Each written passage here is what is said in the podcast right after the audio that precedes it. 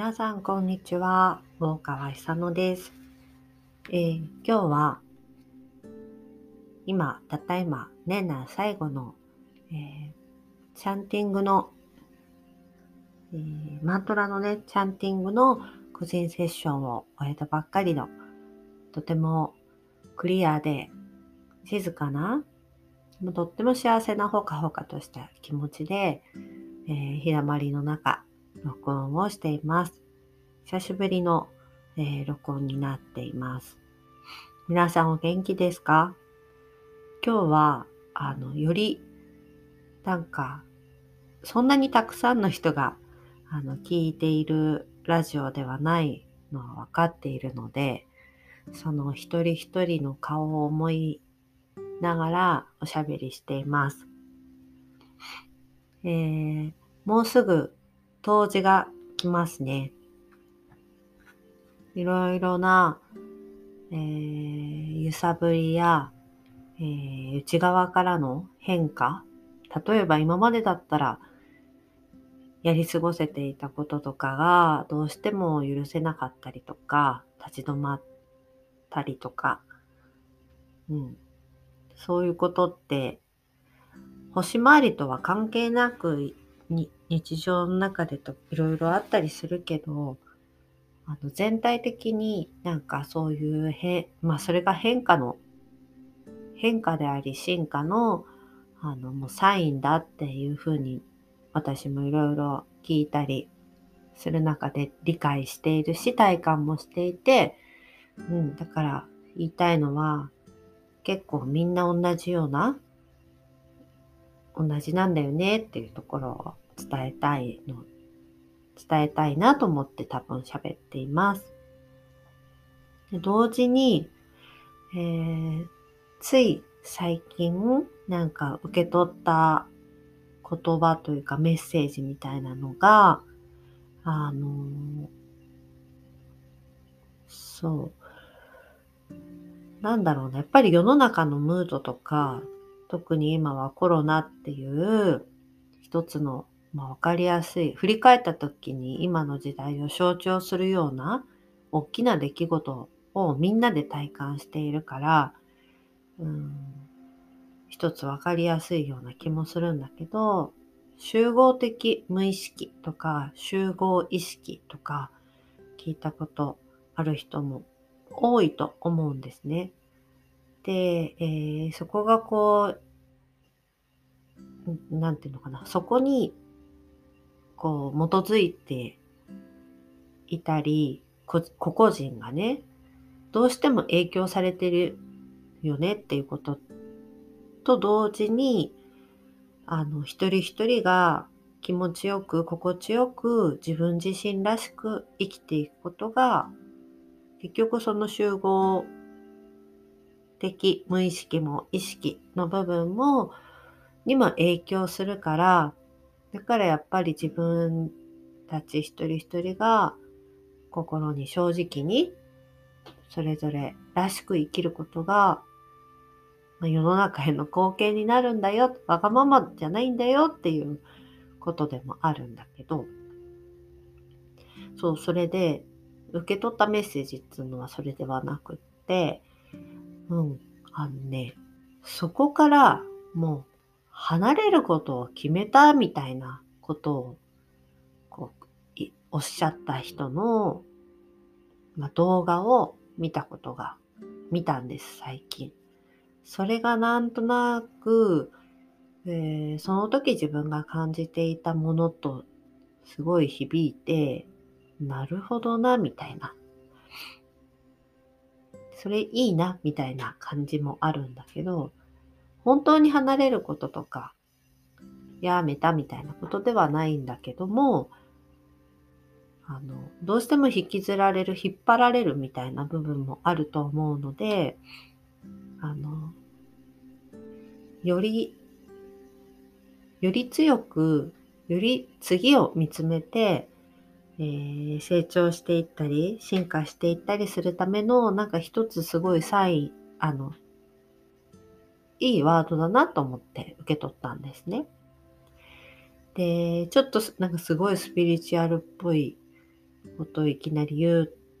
てるかもしれないんだけど、で、さらにそんな言葉を言うと、なんか次元上昇とか、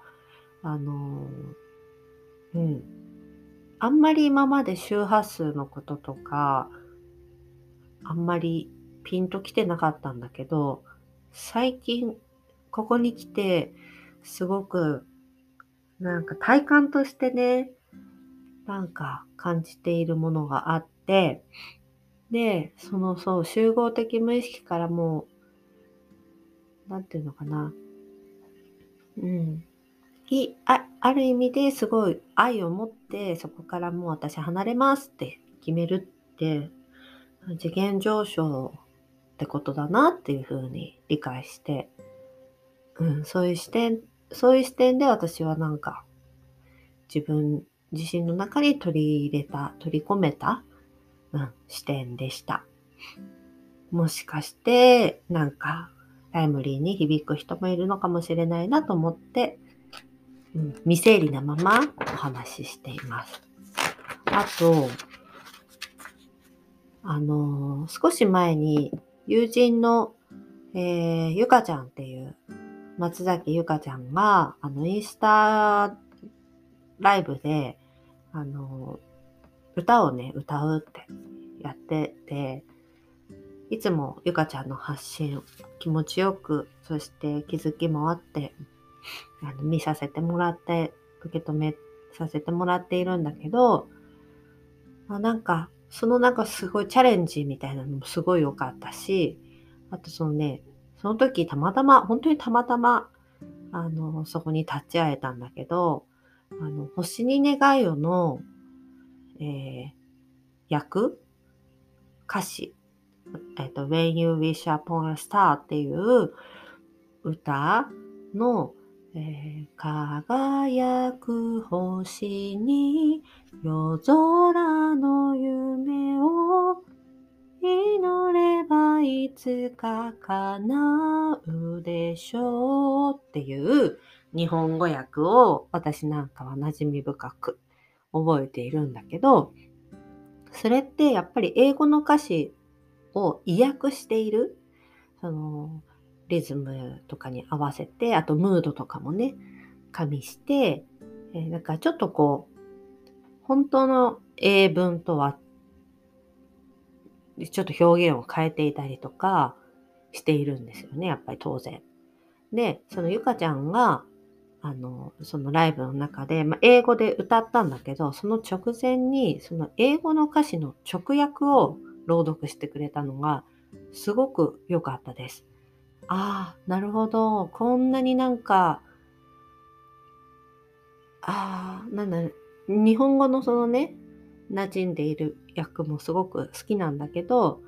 それってやっぱり少しこう魔法がかかファンタジーにしている。で、あの、ピノキオとかのね、え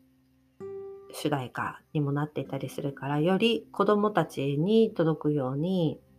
ラッピングされてるんだけど、なんか元々のエネルギーっていうか伝えていることってすごい本当真実のことを言ってるなーって受け取っていて、あの、気になる方はぜひインターネットとかで検索してみるといろいろ出てくるんですけど、多分、えー、欲しい願いを英語、歌詞とかで出てくると思います。で、私もそれで改めてね、えー、読んだりしていて、一つ面白かったのが、えー、この中で、英語のね、歌詞の中で、うんとね、あれ？えー、a bolt, a, a, a bolt out of the blue. あ、ボルトアウトオブザブルーっていう、あの、これ、なんて言うんだっけ、こういうの。えー、なんて言うんだっけ？そのまま訳すんじゃなくって、こう、慣用句っていうんだっけな。だと思うんだけど、そう。あ、a bolt of the, a bolt out of the blue は、晴天の霹靂とか、どこからともなくとか、不意な出来事っていう意味なんですって。ブルーっていう言葉があるからね、晴天の霹靂っていうのも青い天、天井、青い空、霹靂。晴天の霹靂だこんなことが起こるなんて晴天の霹靂だって言ったりするけど、青いですね。なんかこの青っていうのが、あの、種をまく会、私がやっているヨガスートラのグループ、ちょっとこうキーワードとしてこう出てきていたりしたので、なんか、ああ、なんだろう、一つのこう、私たちの、なんていうの？理解とか常識とかを超えた H の部分、宇宙とか、まあ、そういったところからのサインとか、まあ、不意にね、与えられる、まあ、これは晴天の霹靂って、あの、いつでもスピリチュアルっていうわけじゃないかも、ないと思うんだけど、もっと、なんていう、ハプニング的なこととかに対しても言う表現だけど、でもやっぱり、なんていうの？自分たちの、ではこうコントロールが効かない部分に対してのなんか、まあ、メッセージがこの青い、ブルー、そういったところをこう想像させる。うん。その青が、だから、なんていうの？ハプニングの色だよねって言ってることではないんだけど、もっともっと本当にどっちかっていうと静かな。で紫がすごくこう高貴なとかね、えー、高次なみたいなイメージがあるんだけど、ブルーもね、こう、眠る時にはブルー、青色がいいとかね、こう、寝巻きとかもね、そうやって言ったりするけど、すごく静かな、やっぱりでも、つまりそれって私たちが帰るべきところ、眠りとかによって、眠れないのって結局、マインドとか思考の方がぐるぐるしてうるさくて、例えばテレビとか見すぎて、こう、なんていうんだっけ、前頭葉が冴えちゃって眠れない。で、こう入眠がこう静かに、ね、ラベンダーの香りとかがいいっていう、ラベンダーも紫色だけど、私なんかそういう癒し、癒されてつながる場所っていうのはすごくやっぱり広い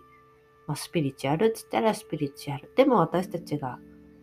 に本当に根付いた私たちの中心とか本質の場所をまあ一つ象徴する色なのかなっていうふうに思っています。あと今日はなんか言いたいことがある、あったっていうか、来週当時、当時がまた一つなんか大きなポイントになる、まあいい日にして、いい日にしてっていうか、一つね、なんか大切に過ごしたいなと思っているんだけど、あの、まあ、これ当時に限らないんだけど、私のやっぱ先生、渡部直子さんが前に言ってくれた言葉ですごくいいなと思っているのは、あの、私たちこの日にこれやんなきゃとか、ああ、あの日に、こんな、せっかくこんないい日なのにこんな風に過ごしちゃったとか、そういう風になってしまう必要なくって、例えば、もしその日に本当にね、すごくいいエネルギーが宇宙から放出されていて、例えばすごい、本当に願いが叶いやすいよとか、もしそこをチョイスするとして、でもそんな願い事とか、しっかりこう、落ち着いて考えたり唱えたりする時間持てなかった場合、その日の、その日の、その日を心の中でイメージして、まあ、意図してつながれば、私たちの意識っていうのは時空を飛び越えて、その時につながりたいところにつながることができるから焦ることないよっていう、まあ、キャ、意味、ようなことをね、こうキャッチしたことがあるんだけど、大大切な日、単純にね、クリスマスワクワクするけど、とか、年末年始に向かって、慌ただしくなるし、やらなきゃいけないこといっぱいあったりするけど、あの、焦らないで自分のペース守って、で、ふっとこう訪れた自分の一息つけるタイミングで、あ、そういえば、もうすぐ当時だからその時のなんかその日をイメージして今お祈りしてみようかなとか、なんかそういう時間の作り方もいいなと思います。で、えー、最後に一つ、えー、ノートに書いたことを、自分のね、メモ帳のノートに書いたことを読んで、今日は終わりにしたいと思います。えー、花ちゃんの独り言。お休みと言って、電気を消しての時間で、コクッと寝てしまう時もあれば、花が独り言を言っている時がある。多分、まぶたの裏裏か、部屋の闇か、行ったり来たりのグラデーション。その時に、昼間のプリキュアごっこの続きをしているような時もあれば、お姫様ごっこの続きの時もある。今日は寝る前に読んだ絵本ネズミくんの直帰の言葉が、綿毛が飛ぶみたいにほわほわと細切れに放たれてた。ああ、この絵本の言葉が、この子の眠りの隙間を心地よく埋めて、怖い夢が入ってこないといいなと思った。そしてきっとそんな風に、大人が与える言葉はきっと、クッションを心地よく埋める。真綿みたいになって、枕でも斑点でもぬいぐるみでも何でもいいけど、きっといつかのこの子のパフを受け止めるんだろう。絵本を作った者がいて、読んで聞かせる者がいて、キューキュー、ほわほわと、守れなくても、受け止めきれなくても、そこにいるよ、きっと絶対。その時の、そこにね、